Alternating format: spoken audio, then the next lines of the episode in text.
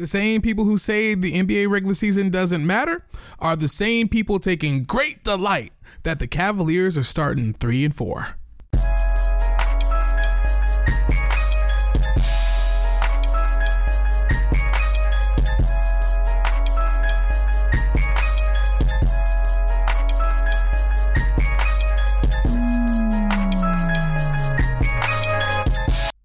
This is Bringing the Pain. In case you're not aware, my name is Cyrus Wayne, and I'm coming to you right here, as always, from Radio Fairfax. You can find me on Twitter and on Instagram at C Y underscore T H A. Great. Happy Halloween, everybody. We are now officially into the... It is way too early for Christmas season. You know, uh, for some people, as soon as Halloween is over, that is their...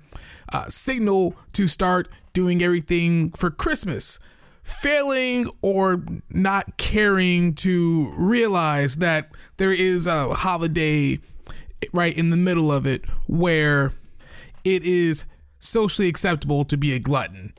I'm just saying, can we at least get through that first before we get into all of the uh, caroling and all the Christmas songs on the radio, uh, that, that thing, the Christmas lights. Come on, yeah, the, the trees, everything. Can we just give it some time? Sorry, folks, I, I had to get that th- out the way. That was something that was just burning within, that was just burning inside me. I just had to get out the out the way. Anyway, I have a, a relatively abbreviated show, for, uh, abbreviated show for you. Uh, bu- busy this week, very busy this week, but of course, I am here for you. You know, this is the first time in a long time I can remember being excited by the N F L trade deadline. The N B A trade deadline, there's usually, you typically every year there's a big rumor, a big story that's floating around that makes people interested, and rarely something like that comes through. There's a couple of like mid middling deals, but you know, it's rare that you get the Pau Gasol to Lakers for Kwame Brown and a bunch of scrubs. Oh, I'm sorry, Kwame Brown was one of the scrubs in the deal. It's where you get deals like that done around the N B A trade deadline, and it's very rare you get a huge deal done in the N F L trade deadline. But there were a number of moves that, that were made, which you go, wait a minute, what? Well, the first thing is, uh, congratulations, Miami Dolphins. Apparently, the offensive line was the, the offensive line coach was not the only one in that organization uh, just snorting lines of coke, because they traded their best offensive weapon, and in doing so, traded for essentially nothing, a fourth round pick. They traded an entire division to the Philadelphia Eagles. The Philadelphia Eagles were able to get Jay Ajayi, the running back out of Miami, for a fourth round pick, which is essentially two dollars. It, It, it is ridiculous. Philly gave up a fourth round pick to get a guy that can help him out tremendously. Now, a lot of people are saying, wait, but they have LeGarrette Blount. Why are, are they do? Why, why, why are they making this trade for Jay Ajayi? Bruh, it, they got him for a fourth round pick. If, if you talk about value, uh, that, my friends, is value. Once you start getting quality players for, you know, fourth, fifth, sixth round picks, d- d- dog, you are you're, you're sitting very pretty. But what this does for Philadelphia, it gives them a lot of options. Not only like, w- paired with Blount, who is a is a big, powerful back who does who may start to wear down toward the end of the season. You pair him with Blount, he can split carries because Jay Ajayi is not going to be the feature back. He's not going to be featured at all. But you pair it with Blount, you throw him in with Wentz's maturation as a quarterback in the N F L. Uh, that offense could be even a lot tougher to handle, especially when you consider Jay Ajayi's skill set. The one thing, the two things he does better than LeGarrette Blount is he's able to pass protect and he is able to catch balls out of the backfield. Two things LeGarrette Blount is not good at doing. And like that, he adds that dimension to the offense. When Darren Sproles, when Dar- like that was one of the things when Darren Sproles had gone out and get, was injured for the season. Uh, that was one of the things that they were worried about missing was his ability to be a weapon out of the backfield in the passing game. Uh, Jay Ajayi, he brings that dimension to Philadelphia, and a an already potent offense just got that much stronger. It it will take no time, I believe. It will take no time for him to uh, come to that offense and say, "Wow." I, I really feel at home here," because unlike in Miami, he is not the only weapon they have. He, he's not. A lot of people are, will be quick to say, "Oh, he wasn't as good as he was last year," because yes, he was the only one that was able to threaten him. What do you really think? Everyone was game planning for Jay Cutler or, or more recently Matt Moore. Sure, Jarvis Landry's pretty good, I, I will say, but when you have inconsistent quarterback play with Jay Cutler and Matt Moore, uh, Jarvis Landry becomes a little bit less of an equation, which allows defenses to zone in on Jay. In Philly, you can't do that. You need to respect all all uh, facets of that offense, which will give Jay a lot of room to run when he's in the game. And most importantly, I, I keep bringing this up because it's because it's true with LeGarrette Blount, since Jay's not going to be like the feature guy getting a disproportionate amount of the carries, he gets him and Blount get to stay fresh. And which will be very important once we start getting into the colder months, November, December, where you need like fresh backs. You need to really get that like that running game going and consistent.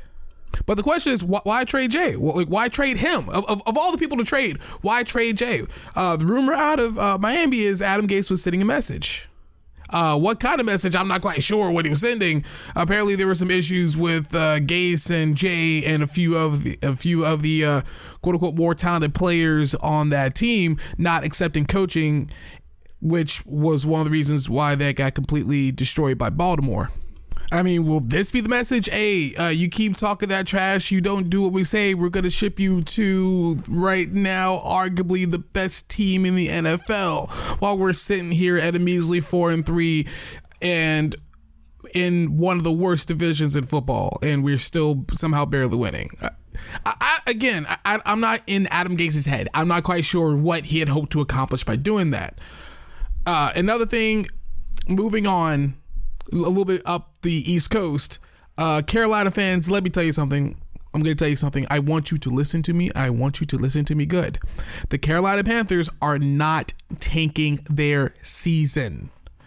Okay, in case you weren't aware, they traded Kelvin Benjamin, who's uh, regarded as their number one wideout, to the Bills for third and seventh round picks.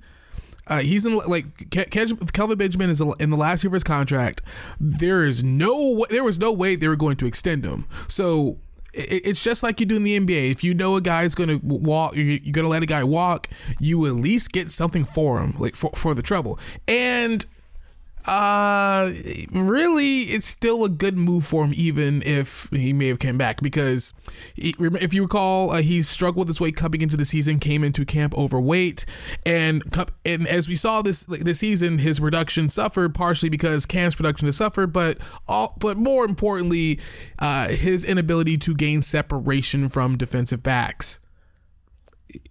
Good move. It was a good move by the Panthers. Go ahead, get rid of him when you know you can at least get something for him versus just letting him walk away. Uh, Panthers fans, uh, don't cry. You'll be okay. It wasn't like he was carrying your offense. Who who is carrying that way? Cam, you know, watching the Carolina Panthers this year is one of the most frustrating things I've seen, because you talk about inc- you talk about uh, offensively inconsistent. I don't know. From week to week, it's hard to tell if they're good from week to week. You you have the, the, the complete stinker that they had against Chicago, and then you have the game against the Patriots where Cam Newton looks like a Hall of Famer. It, just every week, I don't know which Carolina offense I'm getting. It, it's uh, and I, I could defer to some of my Pan, some of the Panthers fans. If you want to hit me up on social media at Cy underscore great, if you want to let me know what's going on with that offense, uh, because I cannot begin to explain it. It's as if they're having some type of identity crisis, or maybe Cam isn't completely healed from his shoulder injury, or maybe there's something else there. Eh, I don't know. I don't know. Speaking of quarterbacks that we're not quite sure any good, Uh, Jimmy G, the Wonder Boy out of New England, was finally traded as uh, a day before the deadline to the San Francisco forty-niners. I will I will tell you this. Before everyone gets excited, before everyone gets excited and say, oh, like forty-niners, they have their guy and it's going to be all hunky-dory, I'm, let me ask you this question, and I want you to a- answer me honestly. Really answer me honestly. Do we know for a fact Jimmy Garoppolo is actually any good? I want you to think about that. Is he really good? You can point to his record and say, wow, he's got a good, uh, he's got good statistics. sixty-seven percent uh, completion percentage, six hundred sixty, uh, six hundred ninety yards, five touchdowns, no picks, with a rating of one oh six point three. You say, yeah, that's impressive, but do I need to remind you of how good Matt Castle looked at that system before he completely robbed uh, Kansas City and just shattered a, a few, the hopes of several other franchises? And of course, there's my own personal philosophy that uh, Tom Brady is an uh, is a glorified system quarterback, but that's neither here nor there. Point is, we don't know outside of that Bill Belichick system that they're running up there if Jimmy Garoppolo is going to be any good. We don't know. Now, the one thing I would tell you is if you're on the Jimmy Garoppolo is good train, you're going to need to be patient. You're going to need to be patient. San Francisco does not have the personnel that you that, that will is conducive for any quarterback to come in there and be highly successful, no matter how talented you are. We saw that. Uh, I'm not saying Colin, uh, I'm not saying that. Um, Jimmy Garoppolo is Colin Kaepernick, but then yeah, we don't know. That's the thing we don't know. But Colin Kaepernick again threw what? He threw what? What? What, what was it? Uh, sixteen uh, touchdowns to four picks. Uh, I think that's the number. Yeah, sixteen to four, and only won one game last season.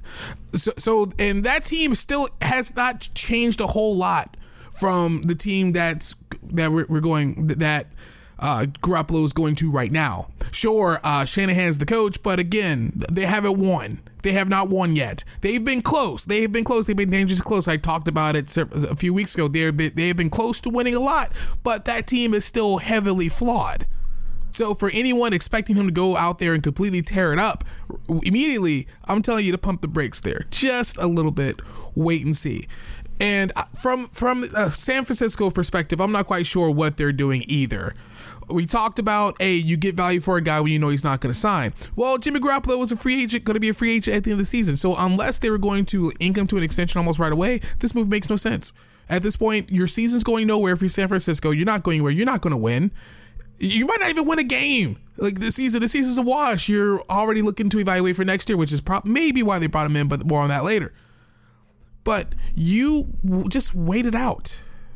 You you wait it out. You see you, see, you try to bring you you uh, try to bring him in to, uh, through free agency. You try to lure him in. Uh, there's going to be a number of quarterbacks available. Him, Kirk Cousins of Washington. Uh, Washington, by the way, are, are secretly happy that this deal is go, uh, going through because this eases the pressure off of them as far as a potential Kirk Cousins landing spot out there on the West Coast. But unless their plan was to bring Jimmy Garoppolo in to see how he'll mesh with Shanahan, to see how he'll work within that system, and to try him out uh, for cheap or relatively cheap. No, not not even cheap. He got for a third round pick. That, I, I, I can do an, an, another show about how the Patriots just get value. But again, I can do an entire show about that. I'm sorry, it was a second round pick. What, what am I thinking? So they turn a backup quarterback. They turn a perennial backup quarterback to, into a second round pick. That's what the Patriots do. It's just so if you're San Francisco, you're trying to build your franchise. Picks are very valuable. Picks are valuable. Picks are like gold. And you gave, you just simply gave away, gave that away for a piece you're not quite sure is going to be good. Also, a piece you could have gotten essentially for free if you just waited a few more months. Also, by the way, with Jimmy Garoppolo gone, uh, Brian Hoyer, Brian Hoyer is now ba- is now a backup again in New England. You may or may not remember he started his career in New England as a backup. So he's not, and this is what back in uh, two thousand eight, two thousand nine, or somewhere back there. So he's not a young guy. So if this is a way for Belichick to say, hey, we're going to ride the next several years, like the next year or two with Brady, and then once he's gone, I may just kind of like roll out and bounce here too, because really what else is there left for me to do? I mean, that's a, that's a great thing. You just simply pony up, you you leverage for the next couple of years without even worried about what's going on down, what, what's going on past that, the point that you care. It's almost brilliant. And finally, in the trade deadline saga that was uh, Tuesday, you know, I, every every so often there is a story be, just befitting a team, right? I, I just talked about the the uh, Pats just leveraging a backup quarterback for a second round pick. Um, Cleveland has no such thing at all. So here's, you want to know how bad, I think we just figured out why Cleveland is as bad and dysfunctional and as dif- as dysfunctional as they are. Uh, so uh, close to the trade deadline, uh, they agreed uh, to trade A J. McCarron to the Bengals for uh, several picks. Uh, Cincinnati notified the N F L office.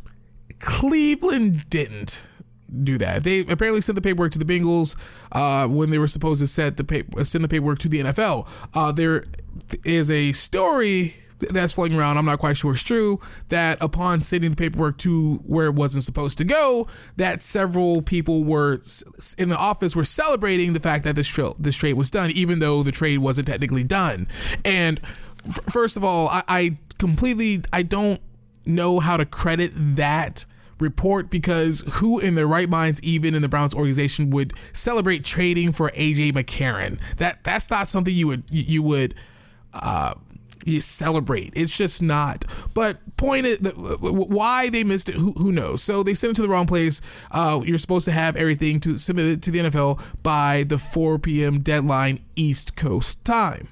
Now, I talked about the Bills Carolina trade a few minutes ago. That trade was finalized at five. I'm sorry, at three fifty-seven. So three minutes right before the deadline, in the most Browns way possible. In the most Browns way possible, as I just covered, it didn't go through. They sent it to the wrong place, which leads you to ask a legitimate question: if they're unable to execute a trade correctly, just a simple trade, just sending the paperwork to where it's supposed to go, if they're unable to do that, then how is it possible for them to get anything right?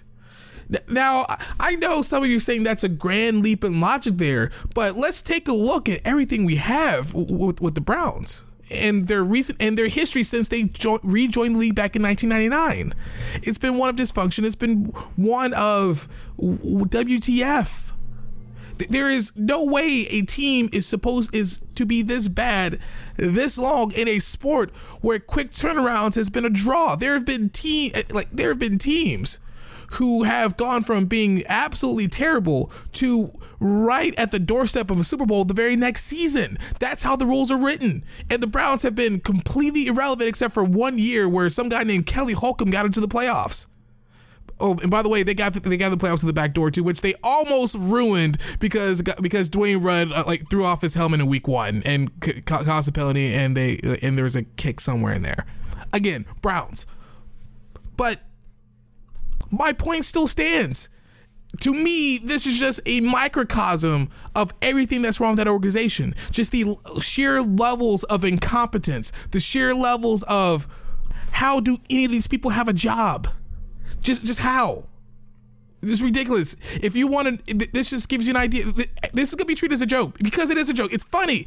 But unless you are in that organization, unless you are a Browns fan, if you're a Browns fan, you need to be upset. Not because they tried to trade for A J. McCarron, but just mechanically, like something that they tried to do that they thought was right for the franchise, they couldn't send the paperwork where it needed to go on time. That is a problem. And, oh, by the way, they're in this situation only because they passed on taking Carson Wentz last year, and they passed on taking Deshaun Watson this year, even though I told you taking either one of those two quarterbacks, given the way both of these teams are structured, and as we see how the front office is structured, would have probably ended their careers right the day, right on the day they both started. Coming up next after the break, Uh, uh, the Zeke the Zeke Elliott saga continues, but let me. I'm going to explain why this is not about Zeke. Bring the Pain, Cyrus Wayne, back after this. Welcome back to Bring Pain. This is Cyrus Wayne. So on Monday night, a judge in New York had ruled in favor of the N F L to not honor the injunction on Zeke's suspension. That was on Monday, so they said. So the judge said, "Okay, then we're just going to allow the N F L to suspend uh, Zeke on the grounds that they have are that already established." Of course, on Tuesday, the N F L P A had tried to like, file in an, another emergency injunction to counteract the injunction that was just not passed through by the judge in New York. Any of this make any sense? This is kind of out of hand. It's it's going back and forth, back and forth. So it, it is a possibility that Zeke Elliott gets to play again this week. Nobody really knows. Uh, the Cowboys and fantasy owners alike are just glued to the television and glued to legal documents and, and law books all around the country, trying to figure out what's going to happen with this guy. And I'm going to tell you, even as a Cowboys fan, I am getting fatigued by all of this. At this point, it's this is not about Zeke, Zeke Elliott. It's not about domestic uh, case against domestic violence. It's not about any other incident he may have been involved in. I told you, I told y'all months ago, right? Given what we know in this case and all the other cases that were brought up, that we don't know, we don't know a whole lot, and that's what and that's what this was originally about. It was originally about the burden of proof and who felt or how much the N F L felt it needed to hand out punishment. That's what this originally was about. Now, this is simply two entities, the N F L Players Association and the N F L itself, trying to flex its muscle on each other. Uh, that's all that this is about. DeMora Smith had already like, laid out the, the seeds, if you will, of twenty twenty, saying like months ago that there, hey guys, there may be a lockout coming. Just, just, just so you know, there may be a lockout coming. Now there are several issues that are at play here, whether it's uh, Goodell's power, whether it's uh, the, uh, an- the the anthem uh, protest issue that that's still going on, but all, that's what this is. Like they're like drawing a line in the sand here, the N F L P A rather, it, and. They're saying, look, we're we're not we're not gonna be bullied by you anymore, Roger Goodell. Like your days of just handing out punishments arbitrarily uh, as much as you want to, uh, we're gonna fight you like, to the end, and we know we may lose, but we're doing this to show like any player that no matter like what the court system thinks of you, whether they say you're innocent or don't don't even charge you. Look at the links that the N F L will be willing to do just for them to save face. And that's what Zeke Elliott has become the face of. Zeke Elliott, in a way, has become a martyr. Not a good martyr. I will I, I will tell you, he, he's a bonehead, an absolute bonehead. He's not a good martyr for anything. But that's what the N F L P A is making him. They're making him a martyr. They're making him a, an example, saying, hey, guys, this could easily be you. This is why we're fighting so hard, because this could be you. And when they, when the owners and the players uh, get together and start their and start the C B A discussions in twenty twenty, uh, before twenty twenty, this example is going to come up, and all the all the reps are going to tell their players, "Hey, chill. Remember Zeke. Remember Zeke. Remember how like that just dragged on. Remember Brady and Deflategate and all, how how that happened because the commissioner just has free reign to hand out punishment. You you want this to happen to you? You want this to happen to you? I don't think so. Just listen. That's what that's what this case is about now. That's all this is about. It's about." The N F L P A like trying to say, hey, you need to stop, and the N F L saying, uh, no, uh, this is our it's our responsibility to make sure that our the image of this league is upkept, and the commissioner will have grand power to do so. Coming up next after the break, in uh, college football, an S E C, a coach in the S E C was fired, but not the one I thought was going to be fired at this point of the season. I'll explain. Bring the Pain and Cyrus Wayne back after this break. Welcome back to Bring the Pain. This is Cyrus Wayne. So the first edition of the college football playoff rankings were released. And let me tell you something. Them and the A P poll, they, they agree for the most part. But there is something that the college football playoff committee and the A P poll disagree on. And that is strength of schedule, apparently, at this point in the season. Where the A P poll seems to care about name brand recognition. The college football selection committee are going, no, no, no, no, no. We we actually care about your real merits. Well, at least they at least do for now. Uh, the the only the big difference right now is Georgia. Uh, that is it. College football playoff committee has Georgia at number one. They have Alabama at two. The A P poll has them like flipped the opposite, and it is because. You could say you could easily say that Georgia has played a tougher schedule so far than Alabama, even though Alabama is just completely destroying everybody by thirty-five plus points. But apparently that doesn't mean a whole lot to the committee. But I, I wanted to bring that up because we we, we st- it, it, we're in year what four of the playoff, and we're still not quite sure what the committee values. Or like how we should take these rankings this early on.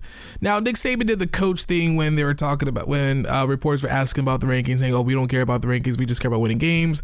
Uh, that's the coach thing. But I- I'm gonna tell you, I'm actually gonna side with your boy Saban on this one because at this point in the season, they don't mean a whole lot. That was proven several years ago. Remember when T C U like felt like like fell out, even though despite not losing at all, how they fell like from like four to five. You, despite not losing, you see, we were still like trying to figure out what they were doing uh, and how they look at the games and how they evaluate teams. I bring this up because we still don't know. You have to take these rank- rankings as a snapshot of, hey, this is how we see them now. Remember in the old B C S. The, the, the when the first B C S rankings came out, those were very important because of the mathematical formula, uh, which no one really understood. Re- really, no one did. But they would tell you, okay, this team is one through ten, and they're in those spots until either somebody loses or somebody has a big enough win. They'll they'll jump somebody.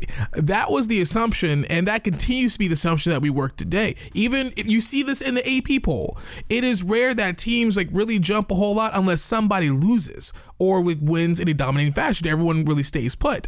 But the committee is telling you, no, no, no, no, no, no, no, no. Right now, like this is how we see the teams right now. Next week, it doesn't take someone to lose or does does take someone to, to win big. But it could look completely different. They say they start from scratch. Like that's how they say they do it. And this is all a roundabout way of telling you, don't be concerned that Georgia's ranked number one in the playoff, but number two in the A P and, and Alabama vice versa. What I'm, especially those two teams, because at this point, those two will play in the S E C championship game and they'll figure out who's going to make it to the, represent the S E C in the playoff. And I'm not even going to talk about the other teams just yet because I, I told you none of this is important. However, I am going to highlight that my N C State Wolfpack, despite a, a very valiant and noble and somewhat disappointing effort against the Notre Dame Fighting Irish, are st- find themselves still ranked twentieth in the country, both in the A P poll and the college football playoff. Now, our shot at the playoff is probably long gone, but we still have a good shot homecoming this week against Clemson to have our road painted to the A C C championship game. I just wanted to point that out there. A team that dropped, I, I did find this nugget interesting. A team that wasn't in the college football playoff but dropped out of the A P poll, uh, U S F, the University of South Florida. The reason I bring them up is because they lost their first game this season to Houston, uh, twenty-eight fourteen. Very, very close game, very competitive. I highlight them because in case you've forgotten, or you, in case you never knew, their head coach is uh, is a guy by the name of Charlie Strong, who, you know, uh, used to coach some ball out in Texas.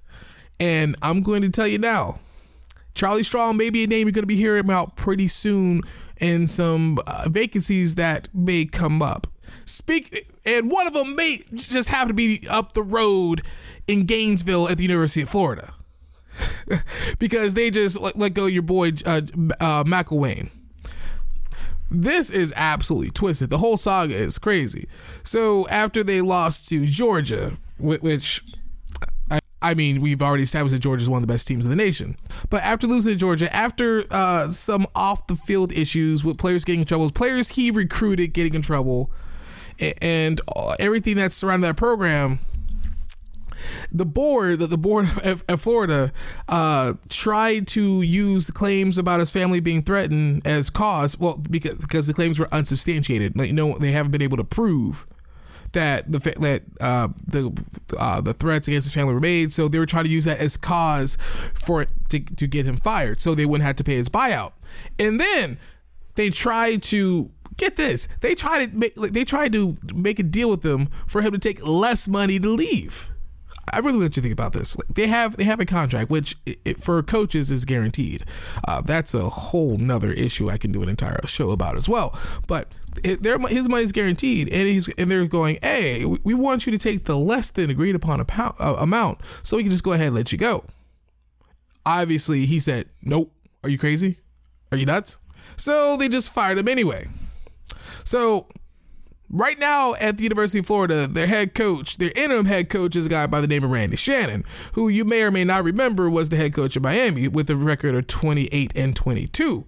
Now, if you, which by itself doesn't impress you, but if you may or may not remember, uh, that team had some issues, had some legitimate issues off the field, which cost them some scholarships, which hand, which ended up handicapping them for a while. What he was able to do, he was able to clean up that program. Uh, a lot, some of the characters that uh, were hanging around that program, gone. Uh, the kids they're recruiting, uh, stopped. They, they really got better character guys, but they Miami ended up saying, uh, you know, we, we we want this whole winning thing again, so you're, you're gone. So the fact that the University of Florida is having some issues with player behavior as well, and that Randy Shannon is once again right there to pick up the pieces, mate, for maybe just a month or two, I find that very interesting. Now, I don't, I'm surprised by the fact that McElwain was fired this early, but I'm not really surprised that he was fired this early. In the, in the N C double A, in college football, if you have made a decision that you're going to fire a coach, you need to fire him. You need to fire him as soon as you make the decision. The way the recruiting cycle works, the way uh, how all that all that's when all that's going on, when you have recruits online, when you have guys, the kids taking their visits. Uh, they they ha- need to have an idea of who is or is not going to be there, because uh, contrary to what some of y'all want to believe, these kids, when they go to these schools, they're not committing to the university. They're not committing to the program. They're not committing to uh, that pretty cool chemistry department. They're committing to a coach. That's a guy, like the guy that's sitting in their parents' living rooms when they're when they're trying to convince them, hey, come to the school, you'll get playing time, and they're telling the parents, like, I will take care of your child for four years or three, whatever the case may be, or five if they redshirt. I will take care of your kid the time they're here. They're committing to that guy. They're not committing to the school. So when you make that when you make the decision to fire a coach, you need to get you need to get rid of him, and you need to get rid of him immediately so you can get everything set up so you can start like hiring these guys, like start plucking the guys you need. So you can soak those last recruits going into signing day. This McElwain was the first domino to fall. There's going to be plenty more dominoes, and because um, Ole Miss is going to be looking for a coach as well. Speaking of teams that are looking for a coach, that might be uh, the, the uh, Rocky Top themselves. I'm surprised that Jim uh, that Butch Jones was not the first coach to be fired. Um, I'm surprised. I'm surprised he wasn't. I, I, I, I'm, I'm, I'm still riding this horse. I'm still fighting and willing to down this hill that Butch Jones would not survive the end of the season. He will not survive the bowl season at all. He might not even get to the bowl season because he did something you're not supposed to do. And even though, yes, Kentucky is surprisingly good this year, he took the L against Kentucky. Just not supposed to do that. And he's been taking L's, a, a lot of them, and in glorious fashion. We were the closest game that they lost was that that debacle against South Carolina, where they lost by five, by six points. They lost fifteen to nine because they cannot call a play to save their life in the red zone. Just, just not at all. Let's take let's take a look at the last four games. Uh, forty-one to nothing against Georgia, fifteen to nine against South Carolina. We covered that ad nauseum. Alabama, forty-five to seven, and just against Kentucky, twenty-six and twenty-nine. Those like, close losses are things that define his career. The, their win against Georgia Tech in week one, where they where they got through in overtime, for Butch Jones in his time at Tennessee, that's an anomaly. He normally does not win those close games. He does not at all. And if you watch if you watch this team, you understand very quickly why that's the case. So at this point, I'm not quite sure what Tennessee is going to do with them. I went over his record several weeks ago. I'm not going to go over it again. Just know it's not good. It's good out of conference against the team, against the teams that don't matter. It's really good against them, but against the teams that do matter within the conference, the teams that you play every year, uh, it's not. It's not stellar. It's actually it's, it's bad. It is bad. So the fact that he's that McElwain got fired before he did is a surprise. However, Butch Jones may have a little bit more to worry about uh, because re- there are reports that in that game against Kentucky, that right tackle Brett Kendrick played at least two quarters with a concussion.